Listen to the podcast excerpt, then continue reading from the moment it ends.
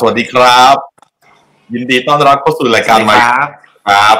วันนี้อยู่กับคุณแท็บวรทิตเครือวานิชกิจนะครับ แห่งฟาร์มกรุ๊ปครับเนี่ยครับแท็บสบายดีไหมครับปีใหม่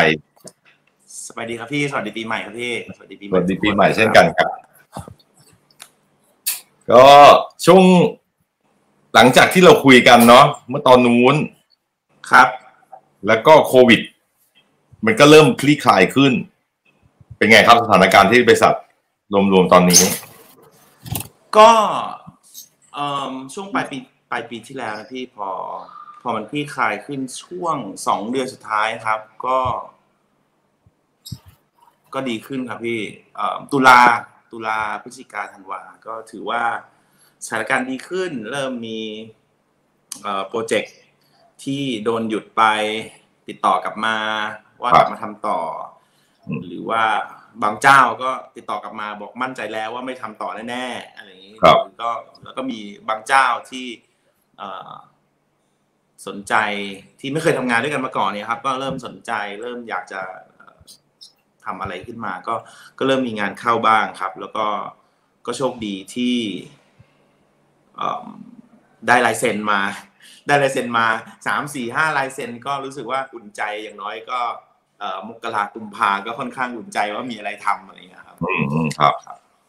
โอ้ยินดีด้วยครับ ยินดี ครับ แต่ก็ผมมั่นใจว่ามันไม่มีอะไรแน่นอนแน่นอน แน่นอน ไม่มีอะไรแน่นอนแน่นอนครับก็ถึงเขาเซ็นแล้ว อะไรมันก็เกิดขึ้นได้ครับพี่อืมใช่ครับ แต่ยังไงฟาร์มก็ถือว่าเป็นบริษัทที่มีชื่อเสียงแล้วก็คนเห็นผลงานรับประกันเรื่องฝีมือไม้ลายมือเนาะ ที่ว่าก็ขอบคุณครับพี่ต้องมีโอกาสที่ดีกว่า ก็อาจจะลำบากน้อยกว่าคนอื่นๆน่ะ ในความคิดพี่นะมอ่า คุยกันเรื่องคำถามดีกว่ามีคนเขาฝากคำถามมา เห็นไหมครับพี่จากคุณประภาวินนะครับประภาวินผมถามมาเป็นชุดรัวๆเลยนะครับ คุณประภาวินบอกว่าอยากรู้เรื่องเบื้องหลังการทำแบรนด์ไทยลีกครับ มีอะไรที่คิดไว้ก่อนได้ทำ แล้วได้ประสบการณ์อะไรไหมหลังจากที่จบโปรเจกต์ไปแล้วครับ อันนี้ข้อแรกครับ ไทยลีกใช่ไหมครับ ครับ อย่างแรกเบื้องหลัง ไทยลีก ขอคำถามอีกทีนะครับ เบื้องหลังการทำงานเหรอครับ อ่าครับครับคืออะไรจริง ๆ เบื้องหลังมันไม่ไม่ค่อยมีอะไร หรือเอ่อเบื้องหลังสอนนะครับการได้ทำหรือเปล่านี่ขอเดาเอา ว่าแบบเมื่อมันเบื้องหลังว่ามัน ทำไมมันถึงได้ทำแอปถึงได้ทำหรือเปล่าอะไรเงี้ยอ๋อที่มาที่ไป อันนี้ขอเดาคำถามเนาะถ้าอย่างนั้นต้องย้อนไปตั้งแต่ ตั้งแต่ชนบุรีอะพี่ครับโจทย์ซึ่งซึ่งเดี๋ยวผมย้อนไปให้ฟังว่ามันเกิดขึ้นได้ยังไงแล้วกันนะครับเอ่มตอนตอน ผมเล่น Facebook นี่แหละพี่ช่วงแบบไม่รู้กี่สิบปีก่อนเนาะ Facebook แล้วก็ทีมฟุตบอลชนบุรีอะผมไปเห็นวันหนึ่งว่าเขา ประกาศ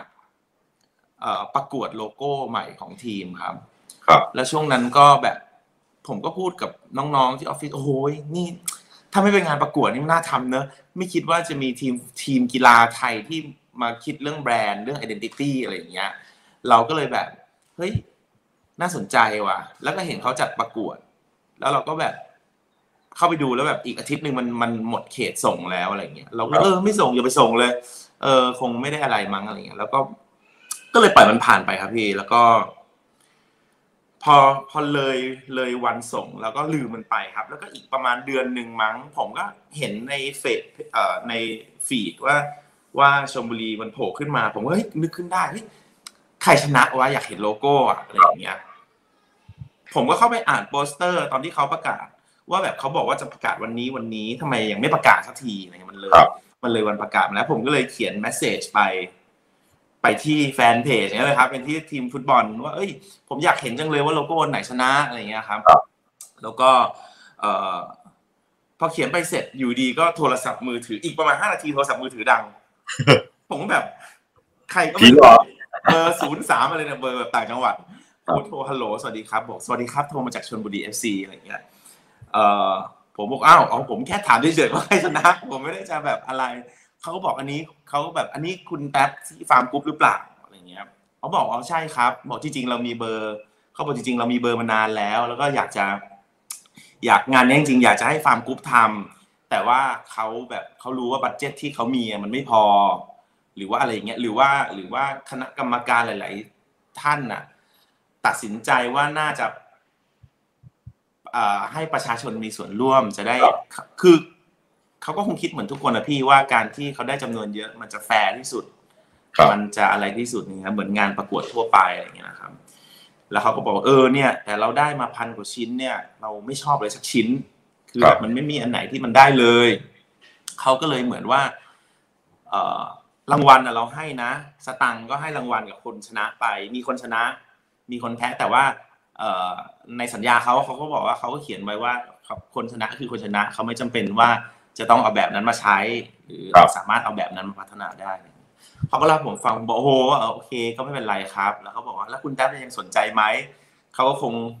เขาคงเฟลจากการจัดประกวดไปแล้วแหละเขาก็บอกอ้าวถ้างั้นสนใจเลยครับ เออแล้วเขาบอกว่างั้นถ้างั้นผมขอคุยตรงๆเลยก็แล้วกัน คุยไปคุยมาเขาบอกเฮ้ย คุยไปคุยมาผมก็เสียงคุณนี้คุ้นๆเขาก็บอกจำเราได้ไหมนี่โจเองนะอะไรเงี้ยปรากฏว่าโจเพื่อนลูกหรือลูกค้าคนนี้เคยเป็นเพื่อน เป็นเพื่อนของเพื่อนผม ซึ่ง ซึ่งโจเนี่ยก็แบบรู้จักกันมานานแล้วครับ แล้วก็แต่ว่าไม่ได้เจอกันบ่อย แล้วโจนี่เคยเป็นนักดนตรีเก่า แล้วก็จำได้ว่าเคย hang out กันตอน ตอนโจเนี่ยเขาอัดเพลงทำ demo เอ่อคือโจเนี่ย เคยออกเพลงเพลงหนึ่งในไม่รู้เด็กสมัยนี้จะจำได้อัลบั้ม Black Sheep รวมเพลงครั้งที่หนึ่งอะไรเงี้ยครับ จะมีเพลงเพลงนั้นเพลงเพลงของโจที่โจทำแล้วผมก็อยู่ hang out อยู่แล้วก็ช่วยช่วยกันตลอดตอนตอนที่เขาทำเพลง demo เพลงนั้น ก็ก็หลายปีก่อนนั้นผมเพิ่งกลับมาจากเมืองนอกใหม่ๆเลยรู้จักเลยเขาก็บอกเฮ้ยนี่โจเองนะ ผมก็โจไหนถ้าคุยไปคุยมาอ้าวอ้าวเหรอเขาก็บอกเนี่ยเออเขามาทำที่ชลบุรี แล้วก็อย่างงู้นอย่างนี้อย่างนี้ก็ผมก็เลยเฮ้ยโอ้โหงั้นลงตัวเขาบอกเฮ้ยเดี๋ยวพรุ่งนี้ขับรถไปหา ผมก็เอาไม่ใช่เรานัดเจอกันในในทองหล่อก่อนใช่ แล้วโจโจก็พาเจ้าของทีมมาครับแล้วผมก็ไปไปเจอ ก็คุยคุยกันแล้วก็เจ้าของทีมเขาไม่ถามเกี่ยวกับดีไซน์เลยครับเขาถามว่าเขาถามว่าผมชอบฟุตบอลแค่ไหน ผมอะไรแค่ไหนอะไรเงี้ยแล้วก็คุยกันถึงเรื่องฟุตบอล ผมผมชอบอยู่แล้วครับ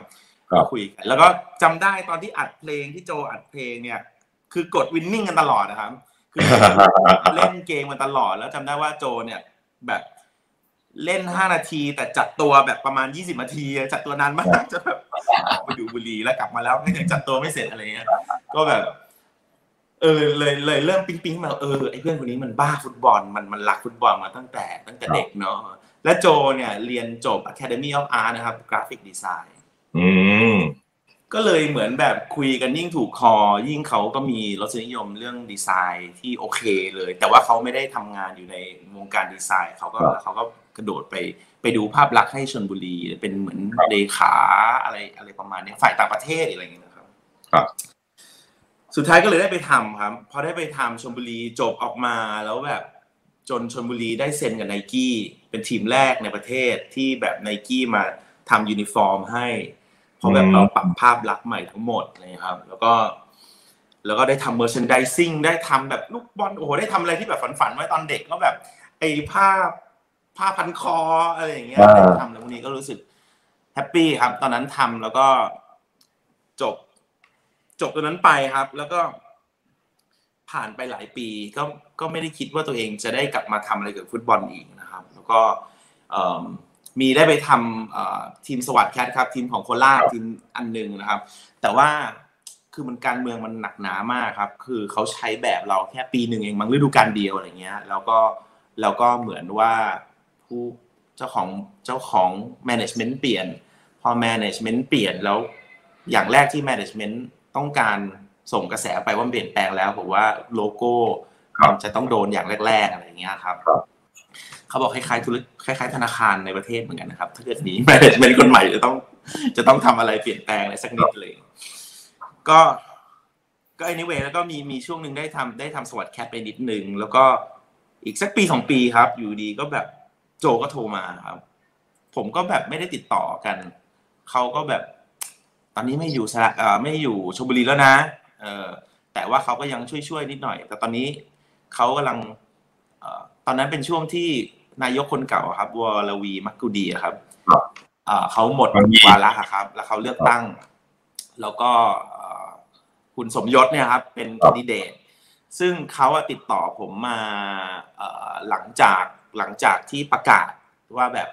เอ่อคุณสมยศได้เป็นนายกสมาคมเขาก็เขาก็โทรมาเขาก็บอกว่าเฮ้ยอย่างแรก ตอนนี้เขาไม่อยู่นี่นะเขาเป็นมาเป็นเลขาธิการ แล้วก็ครัมาบเป็นทีมทำงานอะไรเงี้ย แล้วก็เดี๋ยวอาจจะมีงานดีไซน์ให้แตดมาช่วยหน่อย ผมว่าเฮ้ยโหเอาเลยถ้างี้ไปสมาคมเนี่ย ก็เลยเริ่มไปทำก็ก็แก๊กๆก่อนครับ แรก ๆ คือแบบโจมมาเลย เดี๋ยวช่วยไม่คิดตังค์นะครับ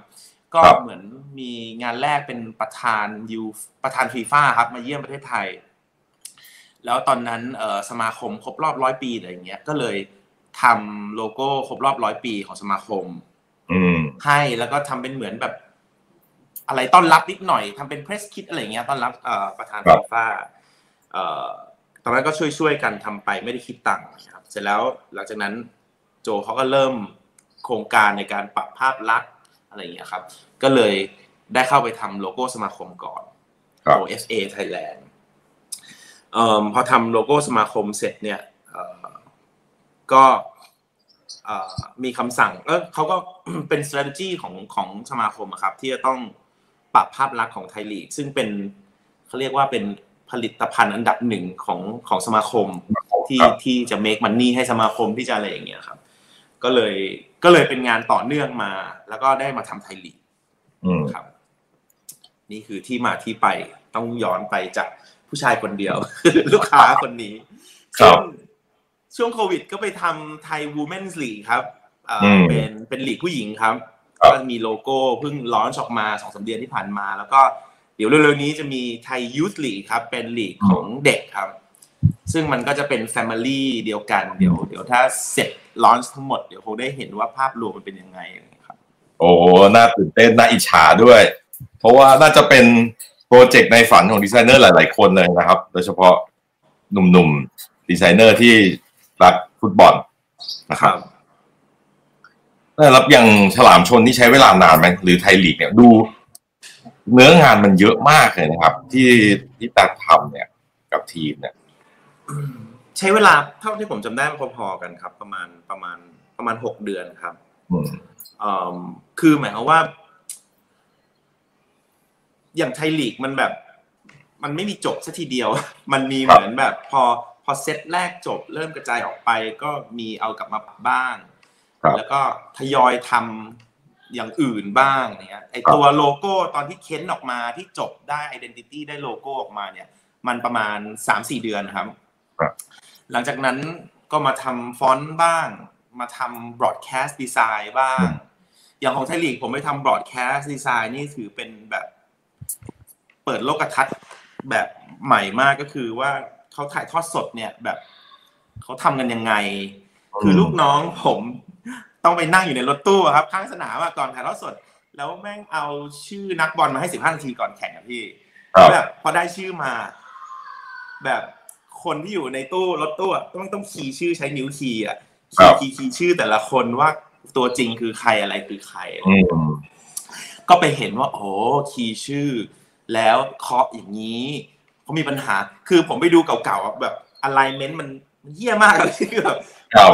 อ๋อผมก็ลูกน้องเขาก็เริ่มโน้ตมาว่าอะไร เราก็เลยต้องทำฟอนต์เซตหนึ่งที่ทุกอย่างเป็นสัดส่วนนะครับ แต่สเอ่อมีเรื่อง space bar เรื่องมันเหมือนแบบกึ่งกึ่ง monospace กึ่งอะไรเงี้ยเออเขาคีย์ในรถตู้ให้มันแบบช่องว่างมันพอดีอะไรอย่างเงี้ยนะอืมอืมแล้วก็ไปไปเริ่มไปเรียนรู้ว่าแบบ โหตอนนั้นไทยไทยลีกถ่ายเนี่ย แต่ละช่องเนี่ย สมมติถ่ายช่องเก้าถ่าย True ไอ ใช้โปรแกรมคนละโปรแกรมหมดเลย รถตู้คนละคันอืมเข้าไปเราก็ต้องแบบต้องทุกคนรีควายการเตรียมไฟล์ไม่เหมือนกันหมดเลยอะไรเงี้ยครับอืมอืมก็ก็สนุกดีอันนั้นก็เป็นเป็นประสบการณ์ที่เราแบบต้องกลายเป็นย้อนกลับมาต้นน้ำเพื่อต้องแก้ฟอนต์แก้อะไรเพื่อแบบให้ถ่ายทอดสดออกมาได้อะไรอย่างเงี้ยครับ แต่ตอนนี้ก็ทำ cover ทุกแพลตฟอร์มทุก ไอ้ครับ broadcaster หมดแล้วใช่ไหมฮะใช่ เราก็ไม่ต้องไปแล้วก็เจ้าหน้าที่ของทางช่องเขาก็ดูแลไปได้ ใช่ครับ อย่างเงี้ยครับอย่างตอนแล้วพออย่างทรูวิชั่นส์ได้สัมปทานไป ผมก็ต้องเตรียมแพ็คส่งให้เตรียมแพ็คส่งไปเขาจะได้เพราะเราดีไซน์พวกแอนิเมชันไปด้วยครับพี่อย่างพวก bumper เวลาเข้าแบบ replay เข้าอะไรพวกนี้เราดีไซน์พวกนั้นทั้งหมดนะครับ แล้วก็เราก็จะได้ให้เขาเป็นชิ้นๆเขาก็ไปประกอบประกอบประกอบใช้อะไรอย่างเงี้ย ก็สนุกดีครับโอ้ช่วงนั้นมันก็คือคึกคักมากเลยนะ เพราะว่าพรีเมียร์ลีกก็เพิ่งปรับอะไรเงี้ยใช่ไหมจูเวนอะไรต่างแบบโอ้โหแบบว่าแล้วพอเราทำของเราออกมานี่ก็ตื่นเต้นกันเลยอะก็ฉายิงพีเมียร์ลีกก็เป็นเป็น benchmark ที่ผมว่าทุกคนก็มองดูทั้งโลกอะครับ ว่าแบบโหมันทำให้แบบทุกอย่างมันแบบ refreshing นะเห็นแล้วแบบ เห็นแล้วว่าไอ้ดีไซน์ที่มันแบบ แบบนี้ที่มันโมเดิร์นโมเดิร์นแบบนี้มัน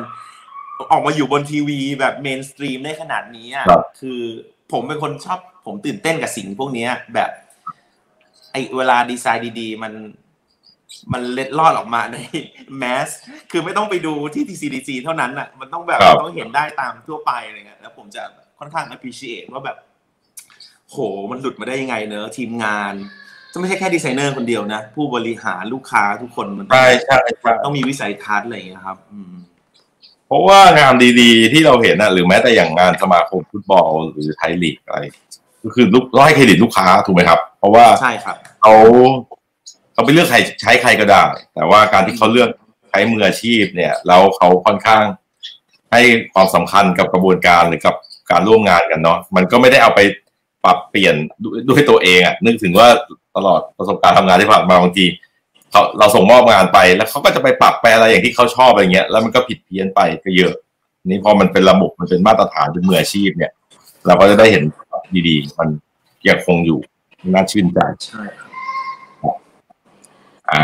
คำถามต่อไปจากคุณประภาวินเช่นเคยนะครับ ครับ อยากให้บริษัทเติบโตไปถึงระดับไหน หรืออยากจะให้เติบโตไปในทิศทางไหนครับ ฟาร์มอืม แบบคำในช่วงชีวิตผมแบบ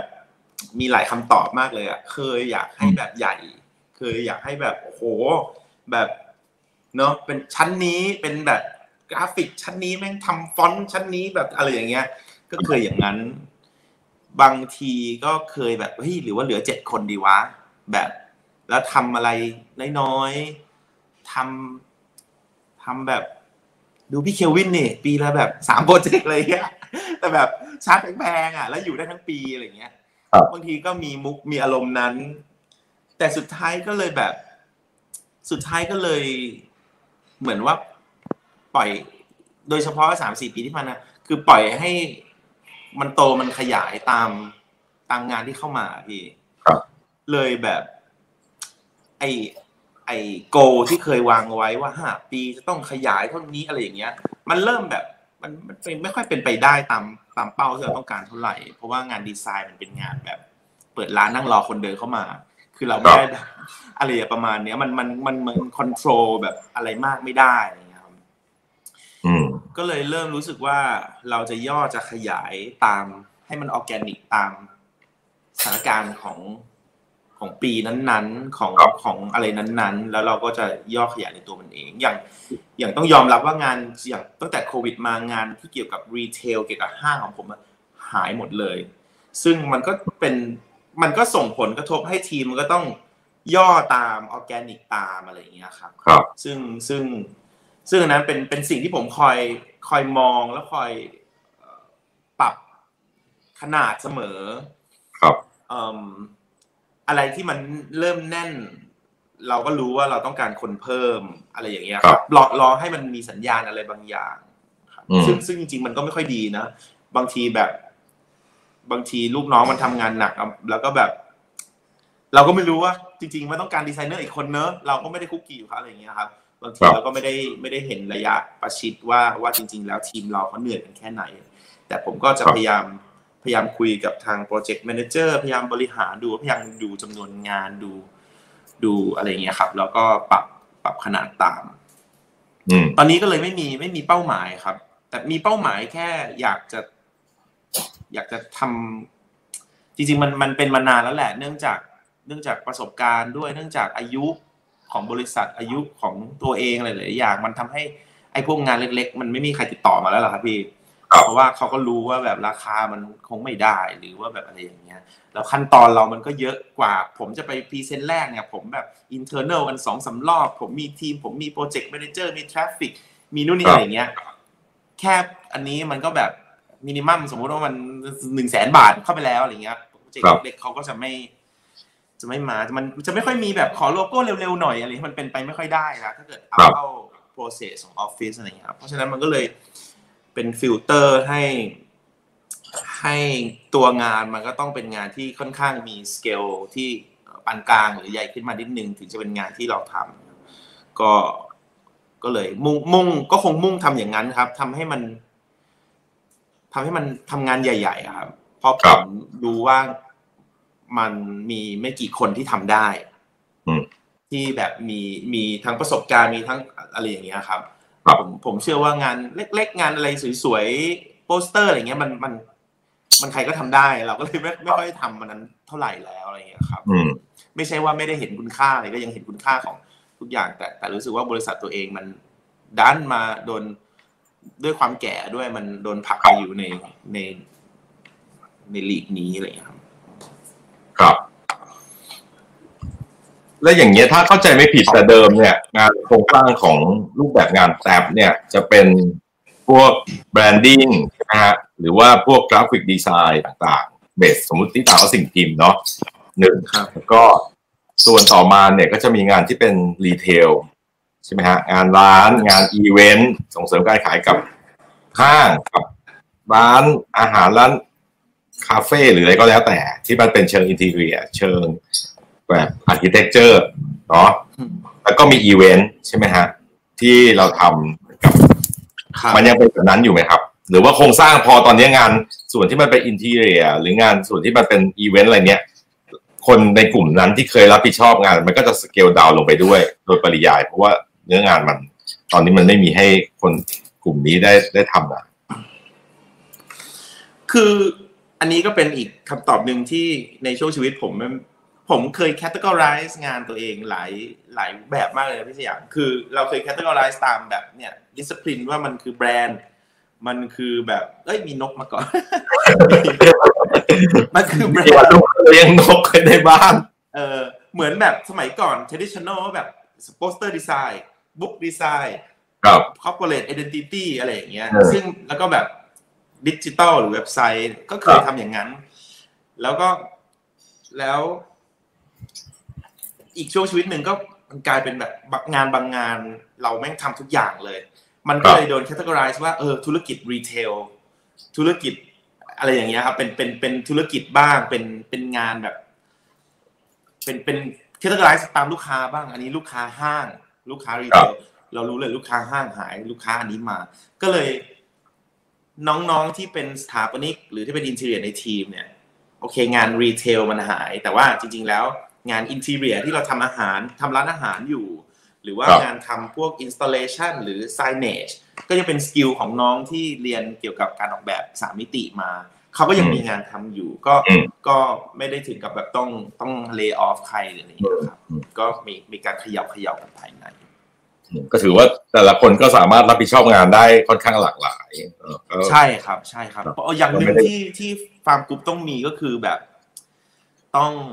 ต้องหลากต้องหลากหลายครับ ต้องดีไซเนอร์คนเดียวอาจจะแบบทำป้ายอยู่ด้วย แล้วก็ทำ interior ร้านอาหารอิตาเลียนอยู่ด้วย แล้วก็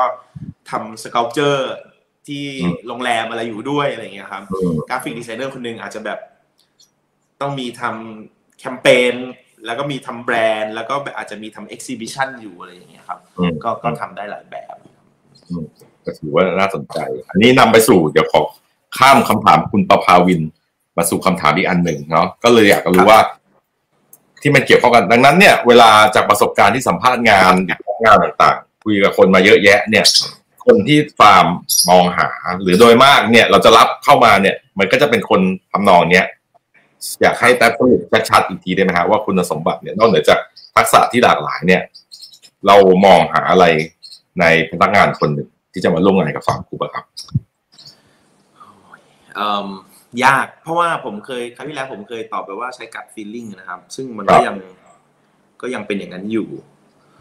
อย่างแรกด่านแรกก็คงต้องดีไซน์ก่อนนะครับพี่ก็คือ คือเห็นงานแล้วมันต้องแบบถูกจริตเราอะ ครับเนื่องจากว่าผมเป็นคนเช็คอีเมลเอง ผมเป็นคนดูแอปพลิเคชันเองนะครับ มันก็จะ มันก็จะต้องถูกใจผมก่อนอย่างแรก เรื่องเรื่องของ ตัวงานนะครับ แล้วผมก็จะมี เนื่องจากผมตอนผมสมัครงานตอนจบใหม่ๆ ยังเป็นยังแบบแทบไม่มีเว็บไซต์เลยตอนนั้นไม่มีใครมีเว็บพอร์ตส่วนตัวบนออนไลน์มันมันจะเป็นต้องหอบกระเป๋าไปใหญ่ ๆ ที่งานต้องเออต้องล่อน เราก็เลยยังยังยังเห็นมูลคุณค่ากับกับเรซูเม่กับกับ type setting ในเรซูเม่กับ กับอะไรอย่างเงี้ยครับ กับแบบขนาดของตัวอักษรบนเรซูเม่ที่เขาส่งมากับอะไรอย่างนี้หลาย ๆ อย่างเลยครับ ก็ก็จะมองหาพวกนั้นมีจดหมาย cover letter ไหมจะอะไร popper ไหมไฟล์ PDF ที่ส่งมาหรือว่าเขาเดี๋ยวนี้ก็ไม่ไม่เดี๋ยวนี้ไม่มีคนส่งแบบส่งตัวจริงมาแล้วเนาะทุกคนส่งเป็นอีเมลหมดนะครับ เราก็จะเริ่มดูความเรียบร้อยจากไฟล์ที่ส่งมาอะไรอย่างเงี้ยครับ แล้วก็ เอ่อ คือถ้าเกิดพวกแบบสมัครงานครับ แล้วก็แบบไม่มีเขียนอะไรเมือแล้วก็มี attach มาหรือว่าเป็น Google อะไรไม่ให้เราหรือหรือพวก Flipbook อะไรพวกนี้ผมผมก็จะลบเลย ผมก็จะไม่รับแน่ๆเอ่อก็จะมีจะมีอันนั้นเป็นด่านแรก ถ้าถ้าผ่านด่านมาแล้วก็จะแบบ ผมก็จะเรียกคุยแล้วผมก็จะเรียกมีติ้งอะไรอย่างนี้ครับ แล้วก็พอเรียกมีติ้งผมก็จะ ผมก็จะถามเรื่องทั่วไปครับ ให้เขา เล่าให้ฟังเรื่องดีไซน์ ผมชอบคนที่ที่เล่าถึงงานตัวเองได้ดีสามารถย้อนรอยแกะ แล้วเหมือนเข้าใจภาพรวมว่าเหตุผลที่มันออกมาอย่างเงี้ยเพราะมันมีตัวแปรเรื่องนู้นเรื่องนี้เรื่องนู้นนี้ โจทย์เป็นอย่างนี้อะไรเงี้ย คนที่สามารถเล่า พาผมเดินไปตั้งแต่ต้นจนจบโปรเจกต์ได้ที่มันน่าฟังน่าตื่นเต้นน่าสนุกเลยผมรู้สึกว่าไอ้ไอ้ไอ้การเดินทางการดีไซน์เนี่ยมันมัน มันมันสำคัญบางที final product ออกมาใครจะคอมเมนต์อะไรก็คอมเมนต์ไปไอ้ไอ้ไอ้เรื่องเนี้ยผมว่ามันมันมันบอกได้หลายอย่างว่าคุณเป็นดีไซเนอร์แบบไหนอะไรอย่างเงี้ยครับ ก็เป็นสิ่งที่แล้วแล้วในระหว่างนั้นผมก็จะมองครับ ผมก็จะดูว่าคนนี้เอ่อฉลาดไหมแบบมีไหวพริบไหมเอ่อผมก็จะมองว่าคนนี้แบบกล้าแสดงออกไหมหรือว่าคนนี้เงียบแบบมาแล้วเงียบๆอยู่คนเดียวมันก็จะเข้ากับใครไม่ได้เนี่ย ผมก็จะค่อนข้างดูบุคลิกดูดูอะไรเงี้ยหลายอย่าง แล้วก็เป็นคนขี้สงสัยไหม ผมก็จะถามว่ามีคำถามอะไรไหม เกี่ยวกับฟาร์มกรุ๊ปอะไรเงี้ยครับ แล้วก็ก็จะดูซิว่าคำตอบเขาเป็นยังไง หรือว่าจะถามว่าเออเคยดูงานของออฟฟิศไหมชอบงานไหนมากที่สุดนี่คำถาม basic basic อะครับบางคนก็จะตอบว่าแบบอ๋อก็ได้เห็นบ้างครับอะไรแบบแบบโอ้ทำไมตอบอย่างนี้บ้างเลยอะเออ คือมันมันก็ดีนะก็ appreciate เขาเรียกว่าความซื่อสัตย์ honesty ของเขาแต่ก็แต่ก็ค่อนข้าง basic ครับ แล้วก็ที่เหลือที่อย่างที่บอกก็คือ gut feeling ครับ ว่าว่าเป็นคนสไตล์เดียวกันหรือเปล่าครับครับ โอเค เออ น่าสนใจนะน้องๆ หนูๆใครอยากร่วมงานกับฟาร์มกรุ๊ปเนี่ยพี่แท็บเขาเฉลยข้อสอบนะครับ ลองดูครับกลับไปที่คำถามคุณตภาวินก่อน คิดว่า skill อะไรนะครับ ที่สำคัญสูงสุดและ skill ที่คิดว่านักออกแบบมีแล้วจะทำให้เป็นนักออกแบบที่ดีได้ ขอสัก top three ครับเอ่อ skill ในเชิงเทคนิคหรือ skill skill อะไรก็ได้นะครับ ผมครับ ผมจะเห็น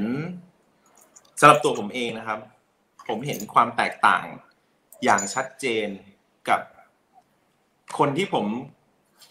เชื่อว่าคนนี้เก่งกว่าคนนี้ก็แล้วกัน ก็คือการการตัดสินใจครับ การแบบการสามารถตัดสินใจเองได้ว่า อันเนี้ยดีกว่านี้ เพราะอะไร คือ คือตอนนี้เวลาเราทำงานกัน เราไม่สามารถแบบเอาโลโก้มาห้าสิบแบบแล้วมาช่วยกันเลือกได้แล้วอะคือมันต้องเลือกมาแล้วเหลือสองแบบแล้วมาคุยกันอะไรเงี้ย คือการที่เขาสามารถตัดสินใจได้ด้วยตัวเอง แล้วเขาสามารถคิวได้ว่าแบบนี้ด้อยกว่าแบบนี้เพราะอะไร แบบที่เขามีวุฒิภาวะตรงนั้นนะครับ ผมว่าเป็นเป็นสิ่งสำคัญมากเลย เพราะว่าเราสามารถทำอะไรสวยๆงานได้เต็มไปหมดเลยครับ แต่การที่เขาแบบจะพอสักทีแบบนี้ไม่ต้องไปเสียเวลากับมันแล้ว มันไม่มีทางไปแล้ว การที่เขาสามารถแบบมองภาพรวม ถอยมามองภาพรวม แล้วดูซิว่าแบบที่ใช้เวลาไปสองสามชั่วโมงตั้งแต่ตื่นมาพยายามจัด layer อันเนี้ย จริงๆแล้วมันไม่ workอะไรอย่างเงี้ยครับ คือคือการมองภาพใหญ่การ การตัดสินใจในเรื่องของ direction เรื่องของ strategy เอาเอาทุกอย่าง เอาทุกอย่างความรู้ทุกอย่างมาขมวดอยู่ในหัวแล้ว process ออกมาแล้วเป็นการ say yes or no กับแบบที่ตัวเองทำได้ผมว่าค่อนข้างค่อนข้างสำคัญเลย แล้วมันแบบ save เวลาได้เยอะคือผมเลยรู้เลยว่าดีไซเนอร์ที่เรามองว่ารุ่นใหญ่เก่าๆอะคือไม่ได้ไม่คือพี่สยามมาชอบบอกว่าขี้เกียจแต่จริงๆมันไม่ได้ขี้เกียจ เพราะว่าเพราะว่ารุ่นใหญ่มันคือมันมีเซลล์พวกนั้นอยู่ในการแบบเคาะได้ว่าทำอย่างนี้หรือมองขาดว่าทำอย่างนี้แล้วมันใช่ทำอย่างนี้ไปเสียเวลาไม่ต้องไปทำอะไรอย่างเงี้ยครับ ครับ อันนั้นผมว่า skill อย่างหนึ่งอย่างหนึ่งที่สำคัญมากที่ผมเห็นชัดเจนครับครับอันที่สองอันที่สองก็คือเป็น skill ที่ทำให้แบบ ผมว่าการรับฟังความคิดเห็นคนอื่นนะครับครับมันค่อนข้างมันค่อนข้างสำคัญบางทีแบบ เราจะยิ่งถ้าเกิดไปสอนหนังสือจะจะจะเห็นว่ามันจะมีพวกเถียงหัวชนฝาที่แบบทำมาแล้วก็ defend งานตัวเอง ซึ่งซึ่งการ defend งานตัวเองมันดีมันดีอยู่แล้วครับเพราะว่าเราต้อง defend แต่ว่าแบบ แต่ว่าไอ้คำว่าหัวชนฝาเนี่ยมันไม่ work มันไม่ใช่การเปิดรับฟังความคิดเห็นคนอื่น ผมคิดว่าคิดว่าเป็นเป็น คุณภาพที่ที่เราต้องต้องมีนะครับ แล้วแล้วฟังจริง ๆ แล้วคิดจริง ๆ แล้วมันแล้ว consider จริง ๆ แล้วแล้วว่ามันใช่หรือเปล่า แล้วก็แล้วก็สามารถตอบโต้เรื่องพวกนี้ได้เนี่ยผมว่าสำคัญเพราะว่างานดีไซน์มันเป็นงาน collaborative ครับ เพราะว่าเราจะฟังคอมเมนต์จากไม่ใช่พวกตัวเองด้วยซ้ำจากลูกค้าจากอะไรเสมออะไรเงี้ยแล้วถ้าเกิดลูกค้าคอมเมนต์แล้วเราแบบคิวขมวดแล้วเราใส่ต่อใส่ มันไม่มีอะไรดีขึ้นเลยครับครับเออ มีรุ่นพี่เอ่อคนหนึ่งเคยสอนว่าแบบ เคยสอนว่าแบบ เวลาเรา มีนักเรียนถามครับเวลาเราแก้โจทย์แล้วแบบ คิดไม่ออกสักทีเนี่ยเอ่อหรือว่าแบบมันไม่คิดยังไงก็ไม่มีทางออกเนี่ย เราเราจะทำยังไงอะไรอย่างเงี้ยครับครับ คือเขาก็บอกว่า เออเขาพูดง่าย ๆ ว่าแบบ เราฟังไม่ดีเองหรือเปล่า คือแบบเราเราไม่ตั้งใจฟังหรือเปล่า หรือเราไม่ได้วิเคราะห์หรือเปล่า แทนที่จะไปบอกว่า ลูกค้าไม่ให้บรีฟไม่ดีว่ะ หรือว่าไอ้นี่มึงจดไม่ดีอะไรเงี้ยแบบเราเราฟังดีหรือยัง คือรู้สึกว่าการที่แบบโอเพนเรื่องอะไรอย่างเงี้ยครับ ผมว่ามันน่าจะทำให้ ให้เป็นดีไซเนอร์ที่ดีได้ครับอืมอันสุดท้ายผมว่าต้องมีต้องมีต้องมี craftsmanship นะแต่ว่า craftsmanship ของแต่ละคนอาจจะหลายหลายแบบนะครับ บางคนอาจจะแบบเรื่องแบบ detail รายละเอียด บางอย่างผมเป็นผมเป็น ผมชอบ craftsmanship ในเชิงของ typography typesetting การจัดตัวอักษร การแบบการเรื่องเล็กๆ น้อยๆ ว่าแบบว่าจัดชิดซ้ายแล้ว quotation mark มันต้องแทงออกมาข้างนอกนะ มันจะอะไรอย่างเงี้ยเล็กๆน้อยๆนู่นนี่นู่นนี่ที่ที่ที่ไม่ค่อยมีคนแคร์อะไรเงี้ยแต่ว่ามันดันเป็นแบบมันดันเป็นสิ่งที่เราแคร์เพราะว่านี่คือแบบแก่นของส่วนหนึ่งในแก่นของวิชาเราที่ทำให้เรามีสายตาที่แตกต่างจากคนอื่นได้อะไรเงี้ยครับ ผมคิดว่าพวกเนี้ยเอ่อใน typography มันก็จะบอกบอกได้ง่ายสุดว่าแบบว่าเรื่อง kerning เรื่อง tracking เรื่องอะไรอย่างเงี้ยครับ ก็จะเป็นเป็นสิ่งที่ผมค่อนข้าง obsess กับเรื่องนี้ครับเอ่อก็เนี่ยสามสามอย่างครับผมนะครับโอ้ดีมากเลยครับ แต่ผมพี่ว่าเรื่องการรับฟังหรือใจกว้างเรื่องที่แท็บบอกเนี่ยก็สำคัญมากนะ เพราะว่าครับถ้าเราปิดกั้นอะ เพราะว่าท้ายสุดแล้วเราไม่ได้ทำงานดูเองไง ไม่ใช่ลูกค้าคอมเมนต์ก็ต้องมีใครสักคนหนึ่งที่เป็น end user คอมเมนต์อยู่ดีอะเพราะว่ามันไม่มีทางที่เราจะชอบหรือไม่ชอบอะดังนั้นเนี่ย ถ้าคุณรับกับเรื่องพวกนี้ไม่ได้ แล้วคุณยังจะเถียงทุกอย่างเนี่ยครับพี่ว่ามันก็จะไม่มีประโยชน์เพียงแต่ว่าอย่างที่ประสบกับตัวเองครับพี่คือตอนที่เปิดบริษัทใหม่ๆตอนนั้นน่ะ เราก็เด็กครับผมก็สิบห้าสิบกว่าปีก่อนสิบห้าปีนะครับ เปิดบริษัทใหม่ๆแล้วตอนนั้นเราเด็กแล้วพอเราเด็กอะครับ เราก็จะพยายาม ทำให้ตัวเองน่าเชื่อถือครับ เราก็พยายามจะเบ่ง เราก็พยายามจะ คือเหมือนกับบางคนก็ใช้คำว่าอีโก้แต่แต่ผมไม่ได้เดินไปแล้วบอกว่าตัวเองเจ๋งอะไรอย่างนี้มันมันมันมันไม่ใช่ attitude นั้น แต่แค่ attitude ของการแบบ คุณฟังผมสิอะไรอย่างเงี้ยแบบ ซึ่งซึ่งผมจำได้เลยว่าลูกค้าเจ้านั้นเป็นลูกค้าที่แบบรู้จักกับพี่สาวผมอย่างเงี้ยครับ แล้วก็ สุดท้ายเราเราทำงานจนจบกันไป แล้วก็แบบกระท่อนกระแท่นจบไปได้ แล้วก็ ผมมาเห็นเขาก็มีงานนู้นงานนี้ต่ออีก ปรากฏเขาก็ไปใช้ดีไซเนอร์อีกเจ้าหนึ่ง ผมก็ไปถาม ผมก็บอกพี่ไปสืบมาหน่อยสิทำไมเขาไม่ใช้เราแล้วอะไรอย่างเงี้ยเขาก็บอกว่า เออทำกับอีกเจ้าหนึ่งสบายใจกว่าเยอะเลยนิสกว่าเยอะเลยอะไรเงี้ยครับ ผมก็แบบโหจึกมากเลยแบบโหการได้งานไม่ไม่ใช่ที่ฝีมือแล้วว่ะเดี๋ยวนี้คือคือมันอย่างที่บอกให้แล้วมันองค์ประกอบ ความเป็นคน ว่าคุณไนท์แค่ไหนอะไรด้วยมันทำให้ผมเรียนรู้เฮ้ยแบบ ตบอยากจะตบหน้าตัวเองเหมือนกันตอนนั้นที่จำได้เลยว่าเราแบบพยายาม เออพยายามแบบเสียงดังพยายามอะไรอย่างนี้ ก็ก็ ก็สำคัญครับ เปิดต้องเปิดรับ โอเคงั้นขอบคุณครับคำถามต่อไปนะครับ จากคุณพรชนิดนะครับก็ถามมาสั้น ๆ ครับ เรื่องไลฟ์สไตล์หนังที่ชอบครับแบบเอ่อคราวที่แล้วเราคุยเรื่องหนัง คือผมเนี่ย ผมชอบหนังปัญญาอ่อนแบบ คือแต่ผมก็ชอบหนังที่มันเท่ๆนะพี่สยาม คือผมชอบ ผมชอบ Guy Ritchie ครับ ผมชอบหนังเรื่อง snatch เพราะว่า เพราะผมว่าหนังเรื่อง snatch มันเป็นซาวด์แทร็กของชีวิตผมคือผมยังจำได้เลยว่าผมเรียน print making อยู่ตอนปีหนึ่ง แล้วมีเพื่อนคนหนึ่งเนี่ย มันชอบหนังเรื่องนี้มากพี่ มันถอดเสื้อมาตอนมัน กำลังจะโรโรสีแล้วแม่งสักเหมือนพระเอกเด็ดเลยอะมันเป็นสักจริง ๆอะไรอย่างเงี้ยผมแบบเป็นมึงบ้าอย่างนี้วะอะไรเงี้ย มันก็แนะนำฟอมยูดูหนังเรื่องนี้ไหมผมก็แบบไปตอนนั้นยังซื้อเทปไปซื้อเทปก็เลยไปซื้อเทปมาดู แล้วก็เริ่มเริ่มชอบ เริ่มเริ่มชอบตัวละคร เริ่มชอบการตัดต่อชอบ แล้วยิ่งฟังเพลงยิ่งชอบซาวด์แทร็กมันแบบมีความแบบจิปซีจิปซีแบบมีความแบบเออผมก็รู้สึกว่ามันมีทั้งความสนุก ความแบบกวนตีน มีทั้งความเท่อยู่ในนั้น มีความอะไรก็เลยเป็นหนังปราบเป็นหนังที่ชอบที่สุดในในใจตอนนี้ครับ อืมจนปัจจุบันนี้เป็นหนังเรื่อง snatch ชอบ แล้วเพลงที่เปิดฟังตอนทำงานครับครับ อันนี้ก็เป็นเอ่ออย่างหนึ่งที่ผมพยายามวิเคราะห์ตัวเองอยู่เหมือนกันครับผม ผมรู้สึกว่าผม productive ที่สุดนะ ที่ฟังเพลงแบบไม่มีเนื้อร้องอะพี่ ครับพอรู้สึกว่าแบบ พอมีเนื้อร้องแล้วมัน distract เราบางอย่าง ก็ไม่รู้เหมือนกัน เลยรู้สึกว่าอะไรก็ได้ electronic หรือจะเป็นเพลงแบบ meditation ก็ได้นะ อย่างตอนนี้ผมอยู่บ้านผมจะฟังแบบ มันมีมันมีมันมี playlist ใน Spotify ครับ electronic medita- meditation โอ้โคตรดีเลยพี่ มันเป็น electronic มันแบบมีความ cool อยู่นะ แต่ว่ามันแบบ meditation อะมันแบบสงบเออรู้สึกว่าเฮ้ยอันนี้ตอบโจทย์ ตอนนี้ก็เลยชอบฟังอันนี้มากครับ แล้วก็ถ้าอารมณ์ดีถ้าตอนทำงานจะฟังอย่างนั้น แต่ถ้าเกิดแบบคึกคึกสนุกสนุกตอบอีเมล ไม่ได้ต้องคิดงานอะ ก็จะฟังอะไร ย้อนกลับไปฟังอะไรในอดีตที่ตัวเองชอบเนี่ยครับครับครับโอเคอะอันนี้ถามแบบคำถามยากๆซีเรียสซีเรียสบ้าง เวลาคิดค่าออกแบบงานโปรเจกต์หนึ่งๆเนี่ย เราพิจารณาจากอะไรบ้าง มันถึงได้กลายมาเป็นค่าออกแบบที่เรานำเสนอลูกค้า อืม ก็อย่างที่เคยเล่าให้ฟังแล้วว่าผมจะมีขั้นตอนการคิดเหมือนต้นทุนก่อนว่า อย่างแรกอย่างแรกคือต้องดูลูกค้าก่อนครับ ว่าเขาเป็นลูกค้าสเกลไหนคือถ้าเป็นบริษัทองค์กรใหญ่ ๆ เราก็จะรู้ว่า เราจะต้องเตรียมงาน professional แค่ไหน ต้องอะไรบ้าง มันก็จะต้องเป็น pack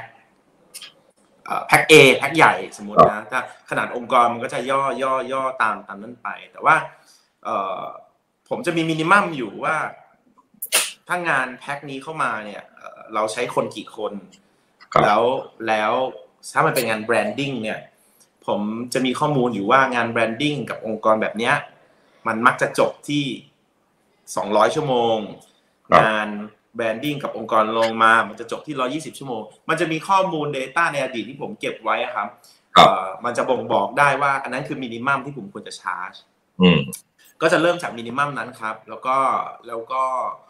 เราก็จะ add on ต่อไป เพราะว่าแต่ละงาน scope of work มันไม่เหมือนกัน ความยากง่ายหรืออะไรไม่เหมือนกัน หรือว่าเวลาเขามาคุยกับเราแล้วเขาความเร่งของเขาครับ มันเยอะแค่ไหน อะไรอย่างเงี้ย มันก็จะเป็น factor ในการที่ทำให้ผมบวกเพิ่มไปเรื่อยๆครับ บวกจาก minimum ผมบวกเพิ่มไปเรื่อยๆบวกไปเรื่อยๆดูทีมตัวเองว่าเอ้ยมันต้องเร่งแค่ไหนเอ่อมีต้องใช้ฟรีแลนซ์ข้างนอกบ้างหรือเปล่าอะไรเงี้ยครับ ก็จะเป็นการจะเป็น basic ในการในการคิดราคาของผมครับ อืม ดีครับ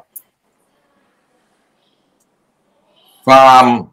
ตอนเนี้ยก็ work from home อยู่ใช่ไหมฮะ กี่เดือนแล้วคตั้รับงแต่มีนาปีที่แล้วอะครับ โอ้โหครับ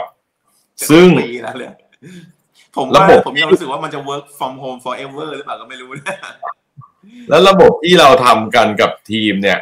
ถือว่าเข้าที่ลงตัวเลยไหม หรือเราต้อง improve อยู่เรื่อยๆ มีปัญหาหรืออุปสรรคอะไรบ้างไหมครับ อืม ไม่เรียกว่าน้อยมากดีกว่าครับ ผมคิดว่าครับทุกคนทำงาน work from home ได้ค่อนข้างดีครับ อันนี้เราไม่พูดถึงแบบ คุณภาพของดีไซน์ก็แล้วกันคืออย่างที่บอกคราวที่แล้วว่า บางคนดีไซเนอร์บางคนชอบอยู่มีเพื่อนอยู่ข้างๆครับ คอย bounce ไอเดียนู่นนี่ครับแต่บางคนเนี่ยเข้าถ้ำตัวเองแล้วแบบ productive กว่าอะไรเงี้ยครับ มันก็จะมีดีไซเนอร์หลายประเภทนะครับครับเอ่อแต่ว่านอกเหนือจากนั้นแล้วเนี่ยในเชิงแบบการสื่อสารในเชิง flow ของโปรเจกต์ครักาบรสื่อสารภายในการสื่อสารกับลูกค้า การวางตารางอะไรอย่างเงี้ยครับ ก็เราค่อนข้างนิ่งแล้วเอ่อเรากำลัง explore สมัยก่อนบริษัทผมจะมี traffic ใช่ไหมครับ ซึ่งครับเป็นตำแหน่งที่ เป็นตำแหน่งที่น่าสงสารมากนะ ในบริษัทออกแบบเลยเพราะว่า traffic ใครๆก็ไม่อยากจะเจอไม่มีบันคนไดจะไต่ไปไหนมันอยู่แค่นั้นน่ะพี่เปิดแล้วสมัครไม่มีใครอยากทำครับเออ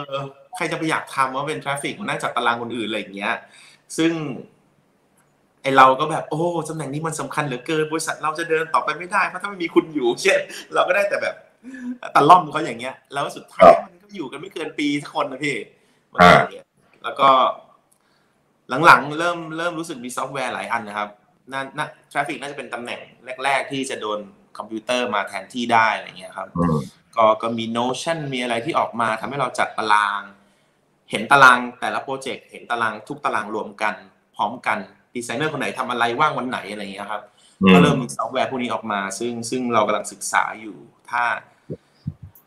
ถ้าถ้ามันตอบโจทย์เราก็จะเริ่มใช้ เราจะได้ครัไม่บต้องมองหาทราฟฟิกอีกอะไรอย่างเงี้ยครับ แล้วไหนช่วยแชร์รายละเอียดให้ฟังอีกนิด อย่างเช่นว่ารูทีนแต่ละวันเนี่ยมันต้องกำหนดไหมว่า ตอนเราต้องคุยกันสัปดาห์ละกี่ครั้ง หรือแต่ละวันเราต้อง bounce ไป bounce มากันอย่างไร communication รวมๆผ่านสื่อช่องทางไหน หรือระหว่างอืมทีมทำงานเป็นยังไงอะไรอย่างเงี้ยครับเอออยากครับเพราะว่าหลาย ๆ คนตอนเนี้ยที่ว่าอย่างที่ออฟฟิศเองเนี่ย ก็พยายามปรับอยู่เรื่อย ๆ แต่ก็ยังรู้สึกว่า เอ๊ะมันน่าจะมีวิธีที่ดีกว่านี้หรือเปล่าอย่างเงี้ยขอขอฟังวิธีการอืมเดี๋ยว work ไม่ work เดี๋ยวผมเล่าของผมให้ฟังกันแล้วกันนะครับ คือโอเคจริงแล้ว เวลาได้งานมาช่วงเนี้ยเอ่อทีมเขาก็จะดูตารางก่อน ทีมเขาจะวางก่อนว่าใค รจะเป็นคนทำงานนี้ครับเอิ่มผมอะเกี่ยวทุกงาน คือตารางผมจะมีทุกงานอยู่ เพราะว่าผมจะต้องดูเอ่อช่วงแรกของทุกงาน แต่พอครับยกสองยกสามผมปล่อยให้ดีไซเนอร์เขาปิดงานไปได้ เพราะฉะนั้นจะมีครับอยู่ น้องน้องเขาจะดูแล้วเขาจะวาง Farmgroup เนี่ยจะมี process อยู่ว่าเราจะเสนอคอนเซปต์แล้วก็ดีไซน์หนึ่งสองสามแล้วจบ เรา max minimum เนี่ยเราเจอลูกค้าสี่ครั้ง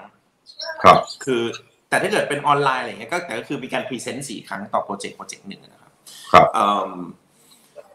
เขาก็จะระหว่างระหว่างคอนระหว่างก่อนระหว่างเออพอได้งานมาครับ มันจะมี เราใช้คำว่า hand off ก็คือต้องถ่ายทอดคนที่ไปฟัง brief มาต้องถ่ายทอด ให้คนดีไซเนอร์คนที่จะดีไซน์งานเนี้ยเอ่อฟังก็จะมีหนึ่ง meeting ออนไลน์นะ ครับ เสร็จแล้วเขาก็จะวางอีกว่าพอออนไลน์เออพอ hand off ปุ๊บเนี่ยหนึ่งอาทิตย์ประมาณหนึ่งอาทิตย์เนี่ย จะต้องเป็นเหมือน brainstorm session อะไรอย่างเงี้ยครับเราก็จะมาเจอกันออนไลน์อีกทีหนึ่งเพื่อดีไซเนอร์คนที่รับ brief ไปเนี่ยอาทิตย์ที่ผ่านมาเนี่ยเขาจะไปเหมือนไปคุยขยะเนี่ยแหละครับ คุยนู่นคุยนี่คุยอะไรเสร็จแล้วเขาก็จะมาโยน แล้วผมกับ art director เอ่อเอ่อ ที่เป็นไม่จอนก็กิฟต์นะครับแล้วก็ผมเนี่ยก็จะเหมือนช่วยกัน craft craft ช่วยกันแกะสลักมันออกมา แกะแกะแกะแกะออกมาอืมเอ่อถ้ามันไม่ work เราก็จะ internal กันไปเรื่อยๆจนมัน work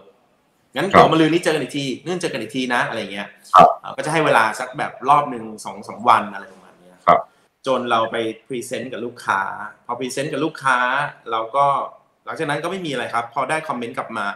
เราก็จะ นัดคุยกันอีกออนไลน์ ก็มาเจอกันออนไลน์ เราจะใช้ Google Meet ครับ ครับ ที่ออฟฟิศใช้ Google Meet เจอกันออนไลน์แล้วก็จะเหมือน consolidate พวกคอมเมนต์ทั้งหมด แล้วก็ นัด internal อะอีกอาทิตย์หนึ่งเจอกันนะ ก่อนจะไปเจอลูกค้าอะไรอย่างเงี้ยครับอืมเอ่อปกติเราจะเจอกันสามวันก่อนไปเจอลูกค้าครับครับ เจอกันสามวันเพื่อเพื่อที่ถ้ามันไม่ work จริง ๆ เนี่ย มันเรายังอีกรอบหนึ่งแก้ได้ไขได้ หรือถ้ามัน work ก็มีเวลา craft presentation อะไรอย่างเงี้ยครับเอ่อก็ก็ทำอันนั้นครับ เราสื่อสารกันเราใช้ base camp ครับ base camp เป็นเราใช้สื่อสาร progress ของโปรเจกต์ครับ แล้วเป็นที่ที่ทุกคนไปเช็ค brief ของลูกค้าครับ เช็คคอมเมนต์ของลูกค้า เช็คอืม scope of work ของงานนั้น ๆ อะไรอย่างเงี้ยครับ จะอยู่ใน base camp ทั้งหมดครับ แล้วเราจะไม่ใส่ไฟล์ใหญ่ๆ เข้าไปใน base camp ครับ เราก็จะใช้ Google Drive เราก็จะโพสต์ลิงก์ใน Google Drive ว่า อันนี้คือไฟล์ที่ลูกค้าส่งมานะคอมเมนต์เป็นอย่างนี้ ทุกคนก็จะเช็คเอ่อ progress ทาง base camp ครับอืมเอิ่มมีเมื่อต้นปีที่แล้วครับ เราคือเรามีปัญหากับไลน์มากที่สยามครับไลน์เนี่ย คนส่งชอบคิดว่าคนรับแม่งอ่านอะ แล้วครัพบอเวลาคนรับไม่อ่านแล้วเอาทำไมไม่เห็น แล้วเวลามาประชุมเจอกันแล้วมาฉากกันว่าไม่อ่านหรือไงอะไรอย่างเงี้ยครับซึ่งเมื่อปีต้นปีที่แล้วเรายกเลิกไลน์บอกไลน์เอาไว้ สั่งอาหารสั่งน้ำปั่นไลน์ครับเอาไว้คุยเล่นๆเอาไว้นินทาไลน์อย่าใช้ทำงานเลยอะไรเงี้ยครับครับเอ่มซึ่งแต่พอพอโควิด ครับพี่หยามแล้วแบบไลน์ไลน์มัน work ในการแบบโยน quick idea ครับ เฮ้ยเห็นนี่เห็นนั่นเห็นนู่นเห็นนี่ แต่คือต้องไม่ใช่แบบอะไรที่มันซีเรียสอะครับคือก็เลยก็เลยจัดวิธีการใช้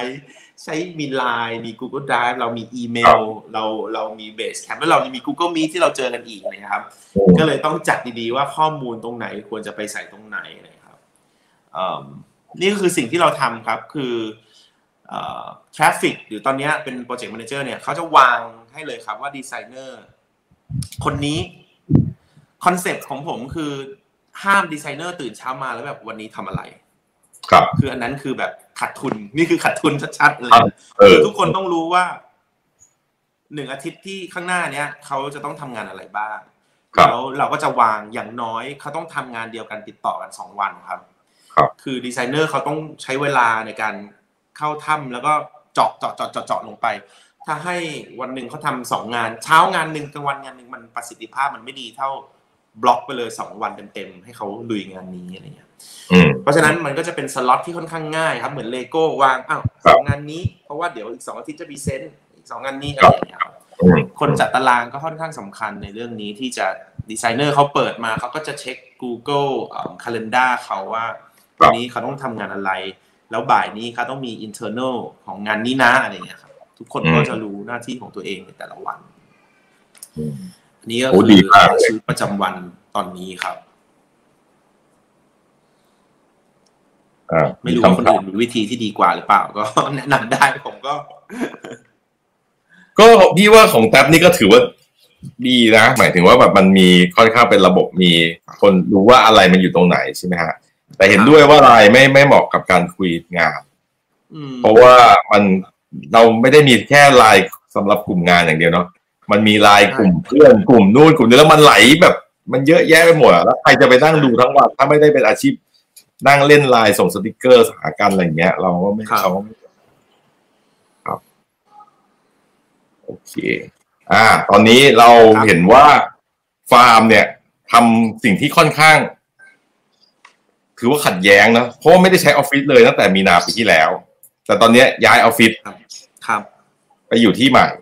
กำลังทำอยู่ ใช่ไหมฮะพื้นที่ใหม่นี่ใหญ่ขึ้นเล็กลงครับแต่เอ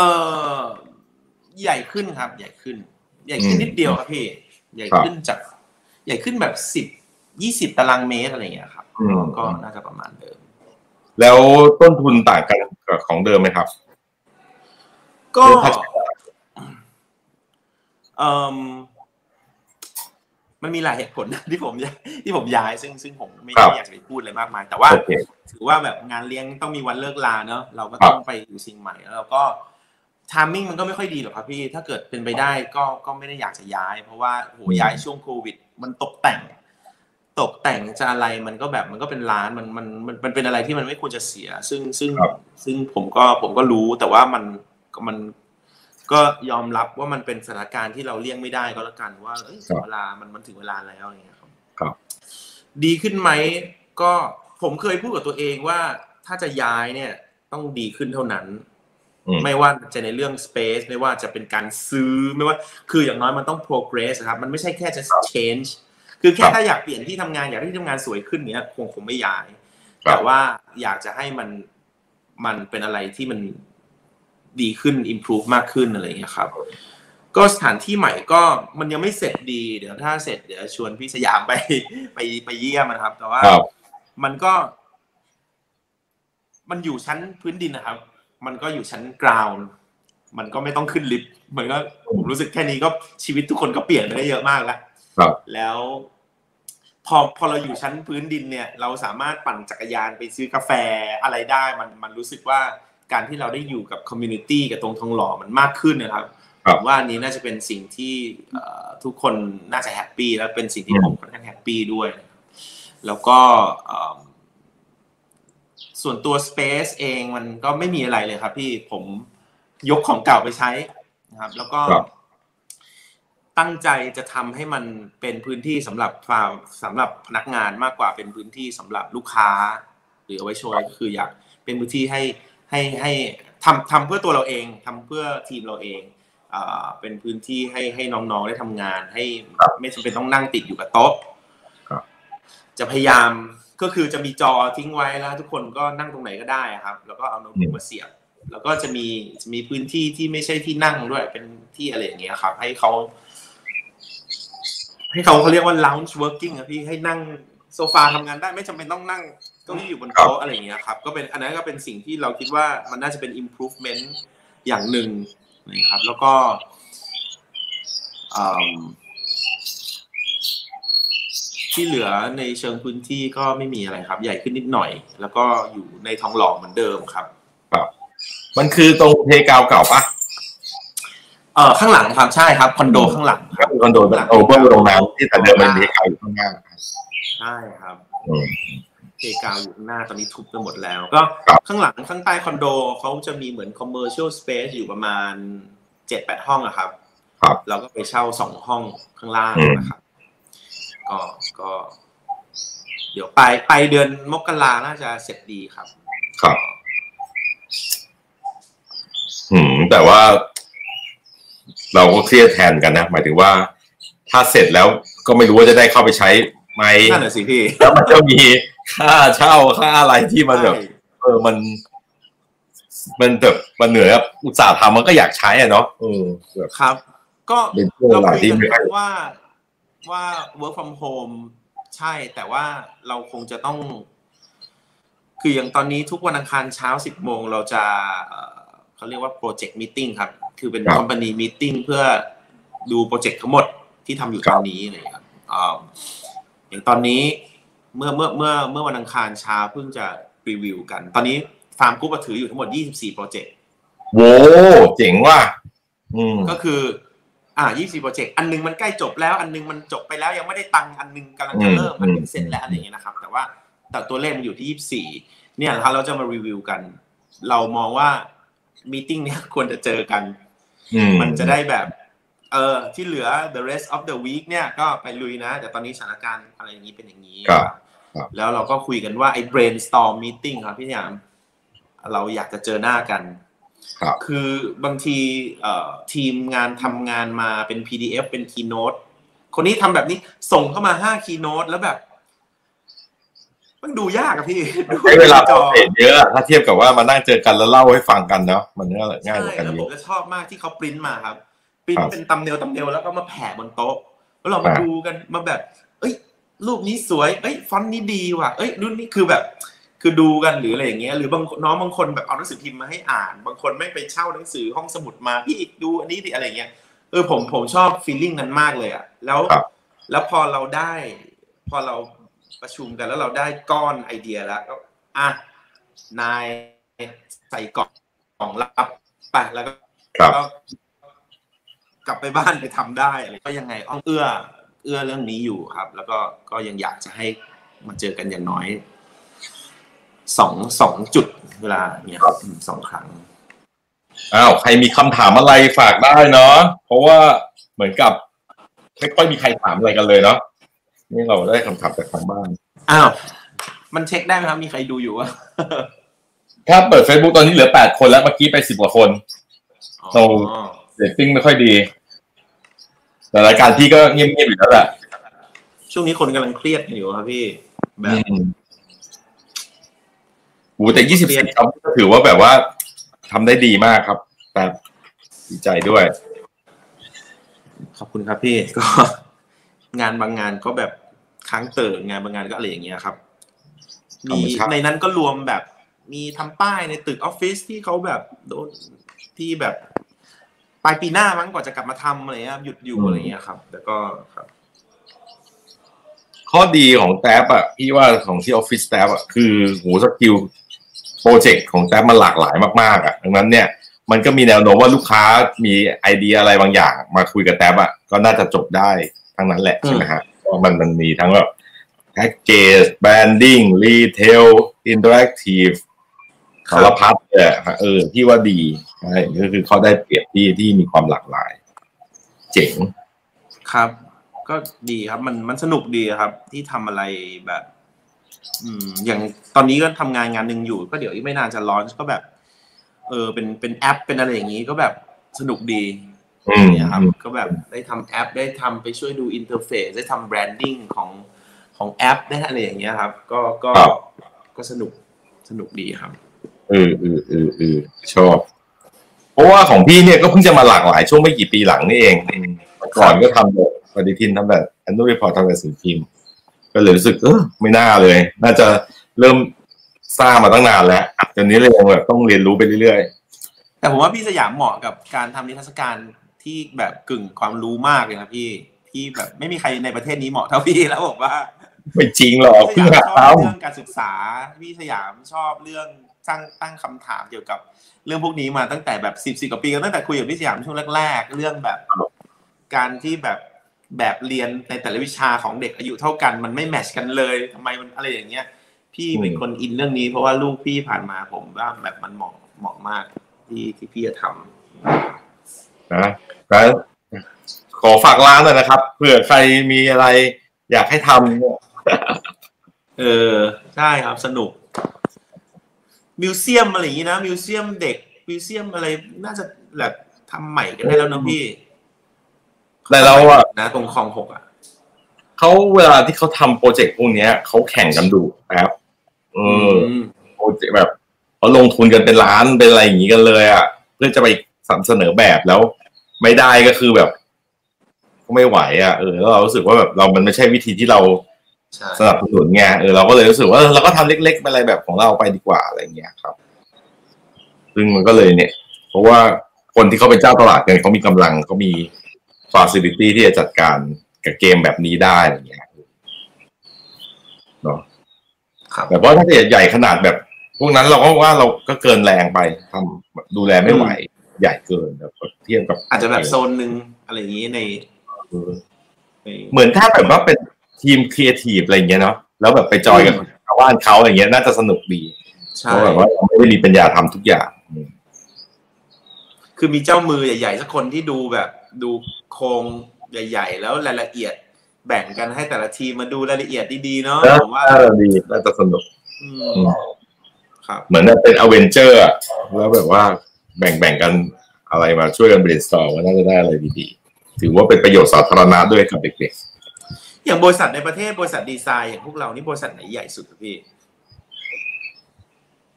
ที่รับงานใหญ่ๆได้ๆหรือแบบมีพนักงานเกินแบบห้าสิบคนอะไรอย่างเงี้ยมีไหมมันลิอันเนี้ยค่อนข้างมั่นใจอืมใช่ไหม BL Friends พี่มารีอย่างพวกแบบอะไร แปลนกราฟิกอะไรพวกนี้เขาใหญ่ไหมพี่แบบ ตอนนี้ไม่ทราบเลยอะว่า คิดว่าไม่น่าจะ เป็นแบบหลักห้าสิบแล้วนะ แต่ถ้าเป็นพวกแนวแบบคอนที่ทัวทำร์แบบอะไรพวกเนี้ย แบบ เออ ถ้าเป็นสายนั้นอะปิโก้หรือเป็นพวกอะไรอินดงอินเด็กหรืออะไรที่มันแบบมันทำหลาย ๆ อย่างอยู่ในอินทิเกตครับอ่าหลังคาเดียวกันอะเพราะว่าอย่างนั้นน่าจะน่าจะใหญ่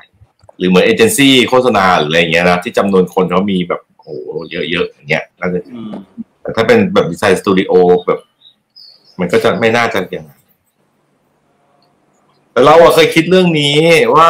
เหมือนกับเวลาเราดูงานพวกสตูดิโอทางยุโรปใช่ไหมอังกฤษอะไรเงี้ย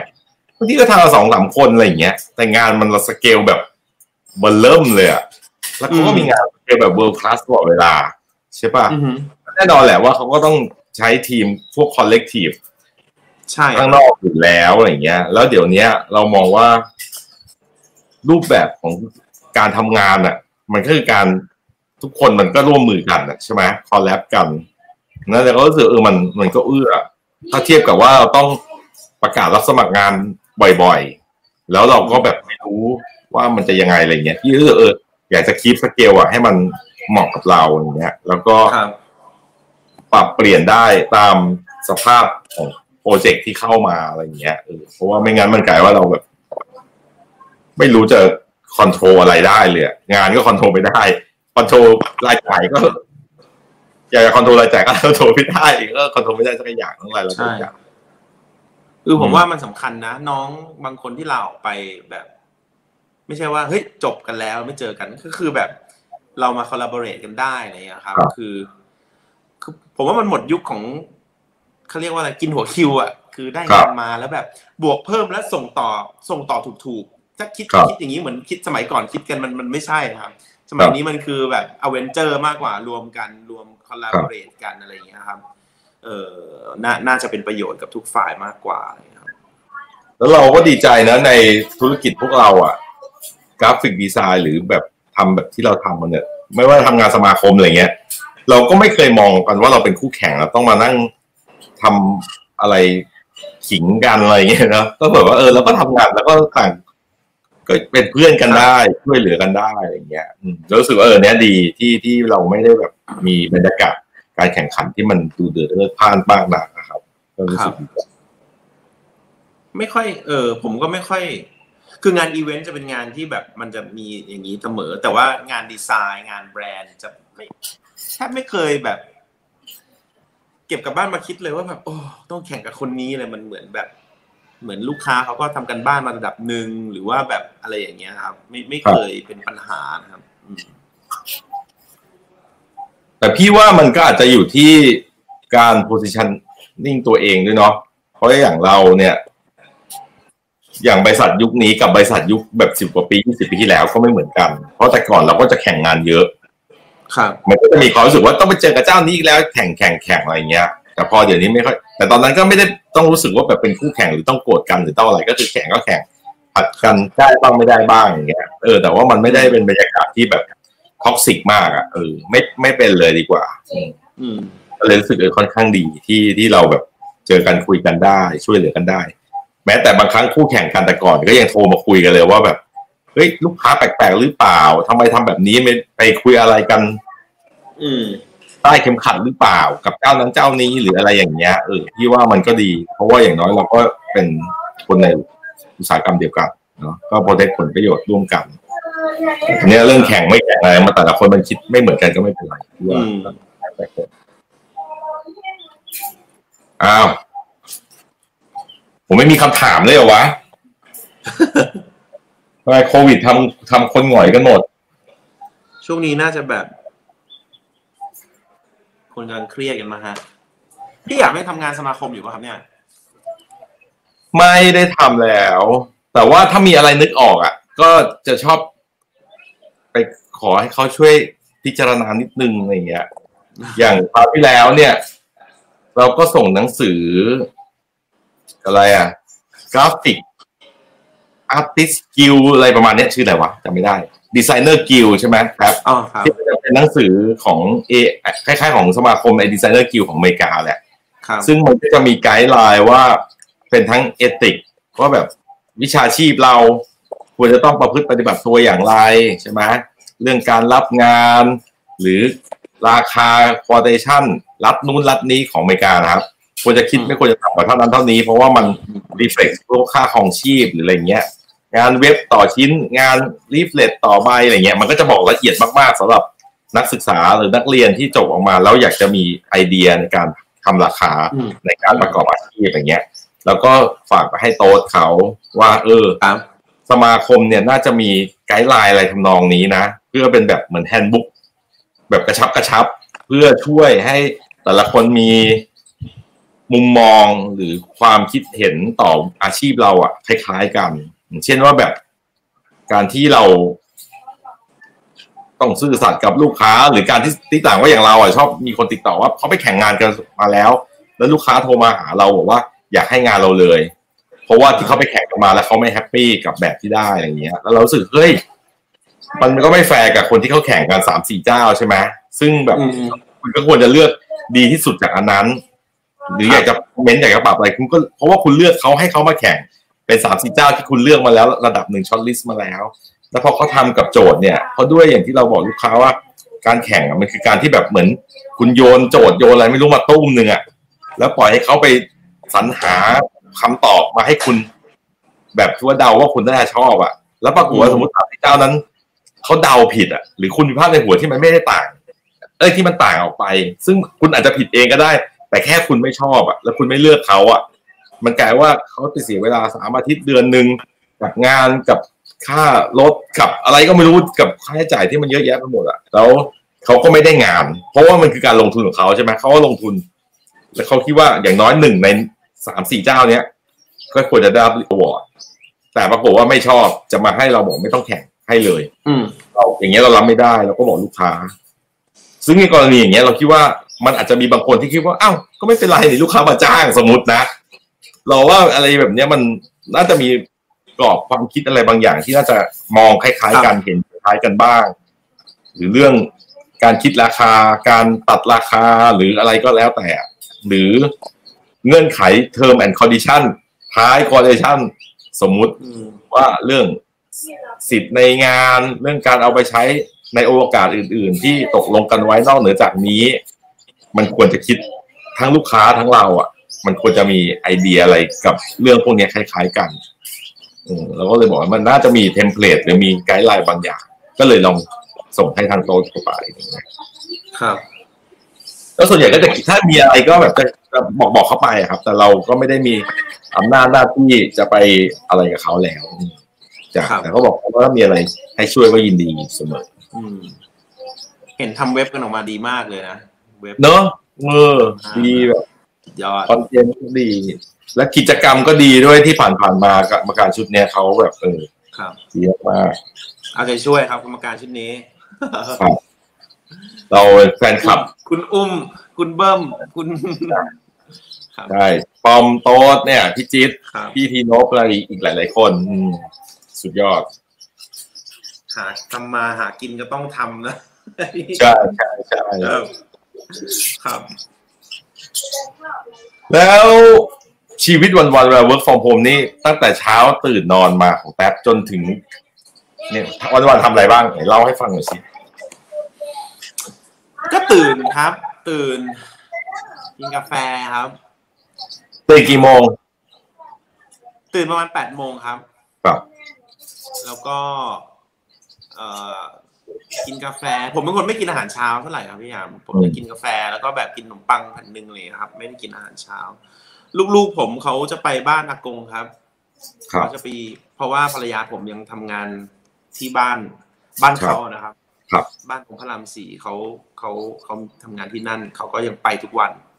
ซึ่งเขาก็เหมือนออกจากบ้านนี้ไปอีกบ้านหนึ่งเลยครับ บ้านที่เขาโตมา ลูกๆเขาก็ไปด้วยครับ แล้วก็เอ่อ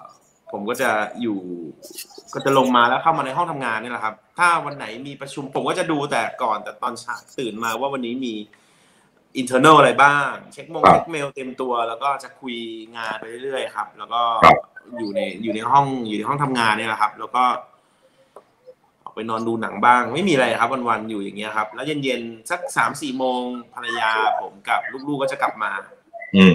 ผมก็จะออกจากห้อง เป็นช่วงเวลาที่ผมจะออกจากห้องทำงานครับ แล้วก็จะไปครับถ้ายังมีงานอยู่ก็จะไปนั่งทำงานข้างนอก ให้ให้ครัอบยู่กับลูกๆอะไรอย่างเงี้ยครับ แล้วก็เตะบอลตีแบดกับกับลูกครับ อยู่อืมในบ้านนี่แหละครับ แล้วก็ พอเสร็จปุ๊บก็จะทานไวน์กับภรรยาโอ้แล้วก็กินข้าวดื่มไวน์ดื่มอะไรกันแค่ทุกวันเลยครับ แล้วก็ครับเราจะขึ้นข้างบนพร้อมกันครับ ขึ้นข้างบนครับแล้วก็สักสักทุ่มหนึ่งอย่างเงี้ยครับ เราก็ขึ้นข้างบน ช่วงนี้เขาปิดเทอมครับปกติทุ่มครึ่งเนี่ยลูกๆต้องนอนแล้วถ้าไปโรงเรียครันบช่วงนี้ก็หย่อนยานหน่อยแล้วทุ่มสองทุ่มขึ้นข้างบนก็ทยอยกันอาบน้ำแล้วแล้วก็นอนห้องเดียวกันครับพี่ ครับตอนนี้ก็เอ่อภรรยากับลูกนอนบนเตียงครับ ผมนอนที่พื้นแล้วน่าสงสารนะพี่นี่ไม่เคยนอนเตียงเลยใช่พี่นี่ผมซื้อเตียงแบบดีไซเนอร์เบสเลยนะ ลงทุนเต็มที่ตอนซื้อเอาวะแม่งโอ้โหยังไม่ได้นอนเลยพี่ตอนนี้นั่นน่ะดิมันเป็นแบบเหมือนโดนสาบเลยกูนอนพื้นตลอดเลยอะแบบเออเว้ยครับแล้วก็ก็แต่ก็แบบเอาเบาะมาปูติดกันอะไรอย่างเงี้ยครับ ก็ก็ก็นอนด้วยกันแล้วก็ขึ้นมาข้างบนแล้วก็จะเล่นกันพักหนึ่งครับ ผมจะเล่นกับลูกๆ เล่นไพ่บ้างเล่นนู่นเล่นนี่บ้างสักพักแล้วก็ แล้วก็ปิดไฟนอนไม่มีอะไร ถ้าอันนี้คือวันแบบธรรมดาเมื่อวานนะครับ จะเป็นอย่างนั้นเลยครับแล้วก็เออ ไม่มีอะไรต้องถ้าถ้าถ้าไม่มีอะไรออกไปไหน ก็ชีวิตประจำวันก็จะก็จะเป็นประมาณนี้ครับอืมแฮปปี้ไหมเรียบง่ายแฮปปี้ครับ ก็หมายถึงว่าอยู่บ้านแล้วผมแบบ ไม่มีปัญหาอะไรเลย ผมไม่เครียด คือเพราะว่าผมมีลูกอยู่ด้วยกันไหมพี่ แล้วแบบ มันเล่นกับลูกมันอะไรมันมันก็เลยแบบ คือไม่ได้เครียดอะไม่ได้เครียดเรื่องเรื่องอะไรพวกนี้มากเท่าไหร่นะครับอืม ว่าถ้ามันระลอกสองเนี่ยมันก็อาจจะเริ่มเครียดนะเพราะครัว่าบบ้านก็ยังผ่อนรถรถก็ยังผ่อนอะไรอย่างเงี้ยครับมันก็คนเรามันคนยิ่งคนอย่างเรา มันไม่ได้มีต้นทุนอะไรมากมาย เราก็แบบ เรามีกำลังสำรองจำกัดเนาะอะไรอย่างเงี้ยครับพี่ก็ก็จะอันนั้นก็คงจะเริ่มเครียดและแต่ตอนนี้รู้สึกว่า เออ ก็ก็ไม่ได้เครียดอะไรจริง ๆ แล้วตอนนี้ใช้เงิน เก็บเงินได้เยอะกว่าตอนทำงานอีก ไม่ต้องครัอบอกไปทานข้าวอะไรข้างนอกมากมาย ไม่ต้องซื้อเสื้อผ้า ไม่ต้องซื้อครับรองเท้าไม่ต้องอะไรคือแบบ เออ ก็ก็ประหยัดรายได้เยอะอันนี้ครับอืมกลายมาเป็นซื้อเฟอร์นิเจอร์แทน อยากได้เก้าอี้อยากได้นู่นนี่ตลอด อยากได้อ่าไฟอยากได้อะไรอย่างงี้ก็ไปอยู่บ้านเยอะขึ้นอะนะอืมครับแก็นั่นแหละ ถ้าถ้าไม่ได้เครียดก็คงเครียดเรื่องรายรับรายจ่ายเรื่องออฟฟิศเรื่องอะไรอย่างเงี้ย แต่ว่าถ้าแบบเรื่องครับชีวิตประจำวันอะพี่ก็โคตรมีความสุขเลยอะเออว่าแบบว่า เวลามันเหลือทำงานเยอะขึ้นด้วยนะ จะว่าไป แต่หมายความว่ามันก็ไม่ต้องเดินทางไงของพี่มันเดินทางทีแบบวันหนึ่งสี่ห้าชั่วโมงไงนี่มันยังได้แบบออกกำลังบ้าง ได้ทำงานบ้านบ้าง ได้เล่นกับลูกบ้างหรืออะไรเงี้ยเออก็ถือว่าใช่คือดี คือน้องๆหลายคนครับ ก็อยากจะ work from home forever กันเหมือนกันครับ เพราะว่าซึ่งซึ่งผมก็ผมไม่ ผมเห็นด้วยเลยอะถ้ามันเป็นไปได้อะไรเงี้ยครับ แต่คือออฟฟิศมันยังต้องมีอยู่เป็นหน้าบ้านอะไรบางอย่างครับเพราะว่าลูกค้าบางคนก็ยังต้องเข้ามา เรายังต้อง represent as a company อยู่ยังไงคงยังต้องมีครับ แต่ว่าไอความจำเป็นที่ทุกคนจะมาต้องนั่งที่นั่นคงคงน้อยลง คงน้อยลงครับมาก ๆแล้วอะครับ แล้วอย่างที่พี่บอกคือจริง ๆ แล้วทำงานหนักกว่าเดิมด้วยนะพี่คือแบบครับแล้วนัดก็คือแบบ สิบโมงแล้วทำไมยังไม่เข้ามาในซูมอีกยังไม่เข้ามาในว่าคือแบบกลายเป็นทุกคนแม่งเลทไม่ได้คือแบบเออใช่มันเครียดเกินใช่พี่แล้วแบบเออเวลาทำงานมันมากขึ้นจริงนะครับอืมก็ดีครับ แล้วก็ ที่เหลือก็ไม่มีอะไรเดี๋ยวก็จะอาจจะมีบางคนที่เขาอยู่บ้านแล้วเขาก็เบื่อเนาะเพราะมันก็มีหลายๆปัจจัยหลาย ๆ เหตุผลที่คนแต่ละคนก็ต่างกันอะไรเงี้ยแต่ว่า มันก็เป็นเรื่องที่ช่วยไม่ได้อะที่เราก็ต้องปรับตัวกัน อืม โลกมันก็จะเป็นอย่างนี้แล้วพี่ เนอะเนี่ยก็คุยกันเพราะว่าก็อยากจะทำให้ระบบมัน มีประสิทธิภาพที่สุดอะเกิดวันหนึ่งเกิดเดี๋ยวเขาประกาศล็อกดาวน์หรืออะไรขึ้นมาจริงๆแล้วมันเกิดกระดุกกระดิกอะไรไม่รอดไม่ได้จริงแล้ว ถ้างานมันยังจำเป็นจะต้องทำต้องลุยให้มันดีด้วยเนี่ย มันก็จะยิ่งมันจะต้องบีบให้เราต้องอยู่แบบเนี้ยให้ได้จริง ๆอะเนาะเออมันก็จะกลายเป็นนิวอของจริงอะ มันแบบโหถ้าเกิดเนอะเรื่องค่าเช่าเรื่องอะไรอย่างเงี้ยพี่ของผมพี่สยามไม่ต้องเสียค่าเช่านี่ใช่ไหมก็สบายเรียกว่าไม่เสียกันแล้วกันเออแต่ว่าจริงๆแล้วมันก็มีการจัดระบบว่าแบบเออมันก็เสียให้แบบเจ้าของที่ดินเลยก็ซึ่งก็ก็คือหุ้นส่วนแหละเออแต่ว่าแบบในในเชิงของบริษัทก็คือมีค่าเช่า มันซึ่งมันก็ไม่เป็นไรก็คุยกันได้อยู่แล้วใช่ ก็เห็นใจกับ ทุกทุกๆคนทุกๆฝ่ายครับ เพราะมันไปกันทั่วโลก เราไม่ใช่เป็นแบบอะไรอะเคอรี่อะไรเงี้ยนะที่เขาอาจจะแบบว่าคนแม่งช็อปออนไลน์กันเยอะแล้วเลยแบบมีของส่งตลอดเวลาแล้วแบบ กลายเป็นแบบดีขึ้นในช่วงนี้อะไรเงี้ยแต่คนส่วนใหญ่มันก็แบบน่าจะไม่ค่อยดีหรอกอืมครับหลายๆอุตสาหกรรมก็อย่างเพื่อนผมก็แบบที่มีร้านอาหารที่ต่างประเทศก็แบบ ก็คือพอร้านก็ไม่ให้นั่งที่อเมริการ้านไม่ให้นั่งแล้ว แต่ว่าแบบครัวยังเปิดเปิดโอเปเรตอยู่ แล้วก็คนสามารถสั่งสั่งในเน็ต แล้วก็ตั๋วมันขึ้นปึ๊บๆขึ้นในครัวเลยครับ เหมือนเหมือนเหมือนเสิร์ฟเดินมากดเลยครับอ่าแล้วไอ้คนในครัวก็ทำครับแล้วก็ใส่ถุงใส่กล่องเสร็จก็มีคนหนึ่งเอาไปวางมีพนักงานคนเดียวหน้าร้าน ให้คนมาพิกอัพครับบอกว่าแบบ เออ มันบอกว่าแบบ คือเงินโอเค อาจจะไม่ได้เท่าเดิม แต่ กำไรเผลอๆมันมากกว่าเดิมอีก เพราะว่าเขาลดจำนวนคนเด็กเสิร์ฟอะไรไปเยอะมากเลย คนใช่ล้างจานก็ไม่ต้องมีไอ้ใช่กล่องกระดาษ แต่กลารเป็นใช่แบบออเดอร์มันก็ยังมีอยู่ เพราะว่าคนแถวนั้นเขาก็เบื่อทำกับข้าวเองเขามาใช่พิกอัพอะไรอย่างเงี้ยครับ มันกลายเป็นดีกลายเป็นดีอีกด้วยซ้ำเลยครับใช่มันต้องหาให้เจอเนอะว่าว่าเราจะอยู่ตรงไหนในธุรกิจอะ ใช่ไหมฮะแบบใช่ครับ อย่างพี่ก็ถือว่ายังโชคดี เพราะว่างานส่วนใหญ่ก็จะเป็นงานลูกค้าแบบ routine ที่มันทำ annual report ทำ SD report ทำหรืออะไรอย่างเงี้ย แล้วพอมันมันก็เลยเออ ยังค่อนข้างโชคดีที่มัน มันก็ยังต้องทำอะ ถ้าเทียบกับอีเวนต์เนาะหรืออย่างคนที่แบบทำบูธ exhibition มอเตอร์โชว์หรืออะไรต่างๆเนี่ยหรือ retail เงี้ยโหงานเขาคือการที่ต้องดีไซน์เพื่อให้คนมาเยอะๆอะ แล้วคนมันมาไม่ได้อะมันก็เลยกลายเป็นว่าแบบมันไม่มีความจำเป็นที่จะต้องจัดเลยจบ ใช่ครับอย่าง annual report อะผมพี่พอไอยุคที่แบบ e บง e book เข้ามาเขาเขายังพิมพ์กันอยู่ไหมครับตอนแล้วแต่ลูกค้าครับบัตเพราะเจ็ว่าตแล้วตอบันตเนี้ยเจ็ตมันลดลงไปไหมหรือเขาถ่ายไปแบบมุ่งไปลงทำอะไรแบบ interactive ให้มันมากขึ้นออนไลน์ หรือว่าแบบ อย่างผมที่เคยทำให้ Noble อย่างเงี้ยครับ ที่มี budget budget ก็คือแบบ อยู่ดีปีหนึ่งเขาก็บอกเออเรารู้สึกแบบทุกอย่างมันออนไลน์แล้ว เราไม่ไม่จำเป็นต้องพิมพ์อะไรแล้วอะไรเงี้ยครับ อืมก็จะไปทำอะไรง่าย ๆ ก็เหมือนว่างบส่วนนี้มันจะหายไปเลย ครับ ของพี่เนี่ย บางครั้งคือหลังๆทีเราไม่ได้พิมพ์ให้ลูกค้าอยู่แล้ว หรือถ้าพิมพ์ก็เขาพิมพ์แบบห้าร้อยเล่มสี่ร้อยเล่มสองร้อยเล่มอะไรเงี้ยแบบครับบางครั้งดิจิตอลด้วยซ้ำอะไรอย่างเงี้ยดังนั้นเนี่ย เราก็เลยรู้สึกว่า แต่เราอาจจะแนะนำลูกค้านะ ว่าว่าเรา ถ้ามันไม่ได้พิมพ์อะ เราก็ไม่ต้องจัดหน้าแบบเป็นหนังสือแล้วไงอืมก็จัดหน้าแบบให้มันวิวทางมอนิเตอร์ไปเลย เป็นหน้าเดียวแทนเช่นเป็นหน้าคู่สเปรดอะไรอย่างเงี้ยอือฮึนี่ยิ่งหนักข้อขึ้นไปอีก ว่าหลังๆเนี่ยก็ทำให้ pain point ของออฟฟิศเนี่ยคือ ลูกค้าเขาตรวจแก้ใช่ไหมครับ แล้วเราต้องมานั่งไล่แก้ แล้วเขาต้องมาตรวจอีกหรืออะไรอย่างเงี้ย ตอนนี้พยายามจะทำให้ลูกค้าแก้เองอืมเราทำดีไซน์จัด artwork ลูกค้าแก้เอง อะไรอย่างเงี้ยอ๋อเดี๋ยวต้องพี่ต้องทำเป็นแบบ WordPress ก็ template ขึ้นมาสักอันแบบ annual report template ให้ลูกค้าเข้าไปแก้ text แก้รูป เออ อะไรทำนองนั้นนะครับอืม ก็ดีครับ เรื่องรูปเรื่องอะไรเราดูแลอยู่แล้วไงแต่ว่าบางทีมันเรื่องตัดคำเล็ก ๆ น้อยๆแก้คำนู้นคำนี้อะไรเงี้ยที่มันเป็น text base นะครับ ครับ มันก็จะเราพยายามจะ improve เรื่องพวกเนี้ยให้ไฟล์เขาขึ้นไฟล์เราขึ้นด้วย แล้วเราก็ลดค่า cost เรื่อง artwork เรื่องอะไรให้เขาไปอะไรอย่างเงี้ย หรืออย่างตัวออนไลน์เนี่ย พอนั่นเราก็อาจจะ พอมันไม่จำเป็นต้องพิมพ์เนี่ย เราก็รู้สึกว่า เออ ถ้าเราสามารถ deliver แบบ fully online experience ได้อะผ่านไอตัวแอนิเมชันหรือ interactive อะไรเงี้ย แล้วมันสามารถทำให้คนสามารถเข้าถึงข้อมูลได้ง่ายขึ้นเร็วขึ้น อะไรที่มันควรจะเป็นครับคลิปก็เป็นคลิปเลย ไม่ต้องอ่านแล้ว สมมตินะครับ อะไรที่มันสามารถเป็น interactive เป็นแอนิเมชันแล้วมันเข้าใจได้เร็วอะไรเงี้ยก็ทำแบบนั้นไป ซึ่งครับลูกค้าก็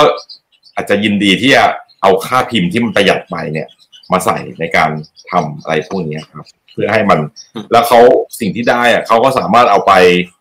ใช้ใน Facebook ใน YouTube ในเว็บไซต์เขาได้สมมติว่ามันเป็นคลิปที่มันพูดเรื่องได้ asset ไปเพิ่มอีกอืมใช่ใช่ก็เราพยายามคิดอะไรที่มันเป็น win-win แบบนี้กับลูกค้ามากกว่า เพราะว่าเอาจริงอะถ้าทำเป็นเล่มเหมือนเดิมอีกเราก็เบื่อแล้ว เราก็พยายามจะหาอะไรที่มัน challenge ขึ้น หรือมันเกิดประโยชน์ขึ้นอะไรเงี้ย ครับ พอนึกถึงเราทำสมมติยี่สิบปีที่แล้วนะเราทำไอเดียทำหน้าคอนเซ็ปต์มันต้องมีธีมมีคอนเซ็ปต์นึกออกปะอืมซึ่งมาเขาเยี่ยคอนเซ็ปต์แบบแม่งก็เป็นรูปที่แบบ catchy catchy อะแต่แม่งก็ไม่ได้บอกอะไรที่มัน reflect ธุรกิจเขาเลยหรืออะไรทั้งสิ้นเลย เราเราก็ไม่อยากทำอะไรที่มันแบบแบบนี้อีกแล้วอะเออเราก็รู้สึกว่ามันมันก็มันก็สวยดีเนาะแต่ว่าเออถ้ามันทำแล้วมันมีประโยชน์มีคุณค่ามากกว่านี้ได้เราก็อยากทำ แบบอื่นบ้างอะไรเงี้ยเออแล้วเรื่องวิธีอื่นไปอ้าวเสียใจเนี่ยวันนี้ แฟนคลับเราไม่มีใครถามอะไรมาระหว่างที่เราไลฟ์กันเลย โอเคแป๊บมีอะไรจะทิ้งท้ายไหมหรือว่าจะฝากหรือนึกอะไรออกแล้วคิดว่าเออมันน่าจะแชร์ให้เขาฟังกันได้ก็ไม่ไม่มี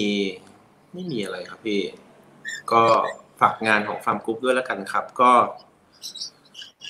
น่าจะเริ่มจริง ๆ เรามีงานทำเสร็จช่วงโควิด ก็เยอะเหมือนกันครับ แต่ยังไม่ได้มีเวลาแบบเตรียม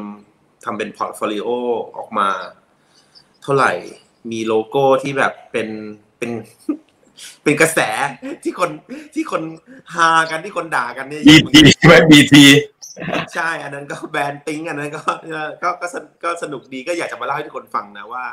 ว่าแบบไอ้ที่มาที่ไปอะไรมันเป็นยังไงแล้วมีอีกหลายอันที่ที่